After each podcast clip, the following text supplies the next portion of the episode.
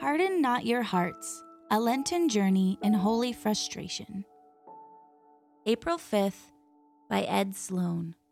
Read by A.J. Rowe. For many years, I served as the spiritual director at a parish summer camp. I was privileged to receive the stories of many young people as they discerned not only who they were, but who God was to them in and through their stories. Many of these stories involved searching questions about where God was in moments of uncertainty, loss, and tough transitions. Sometimes at the heart of these stories was a concern that they or someone they loved was being punished by God. Sometimes they worried that their actions or an aspect of their identity might create distance between themselves and God. Somewhere along the way, they had internalized a theology that links suffering or frustrations with God to sinfulness. Indeed, the author of Numbers explicitly draws this connection.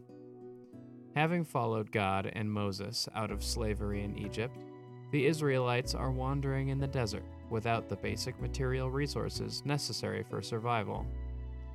In frustration, they cry out to God, only to be met with more suffering in the form of poisonous serpents sent by God as a punishment for their complaints. As I sat with this troubling image of God, I kept returning to Moses, whom the Israelites turned to in their frustration. God instructs Moses to craft a bronze serpent and mount it on a pole, which will heal those who look upon it. My thoughts drifted back to the many stories I was privileged to receive over the years as young people opened their hearts and their lives to me.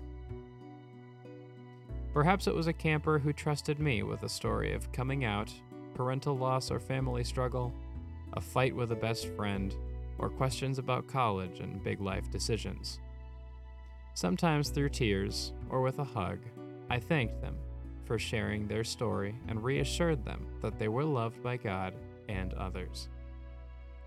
While these reassurances may not have brought an end to their struggles, it was my hope that they were able to see their frustrations, struggles, and uncertainties in a new light, as graced and holy moments of genuine searching for God through which they could begin to tell their story in a new way one in which God was a source for their healing rather than the author of their pain.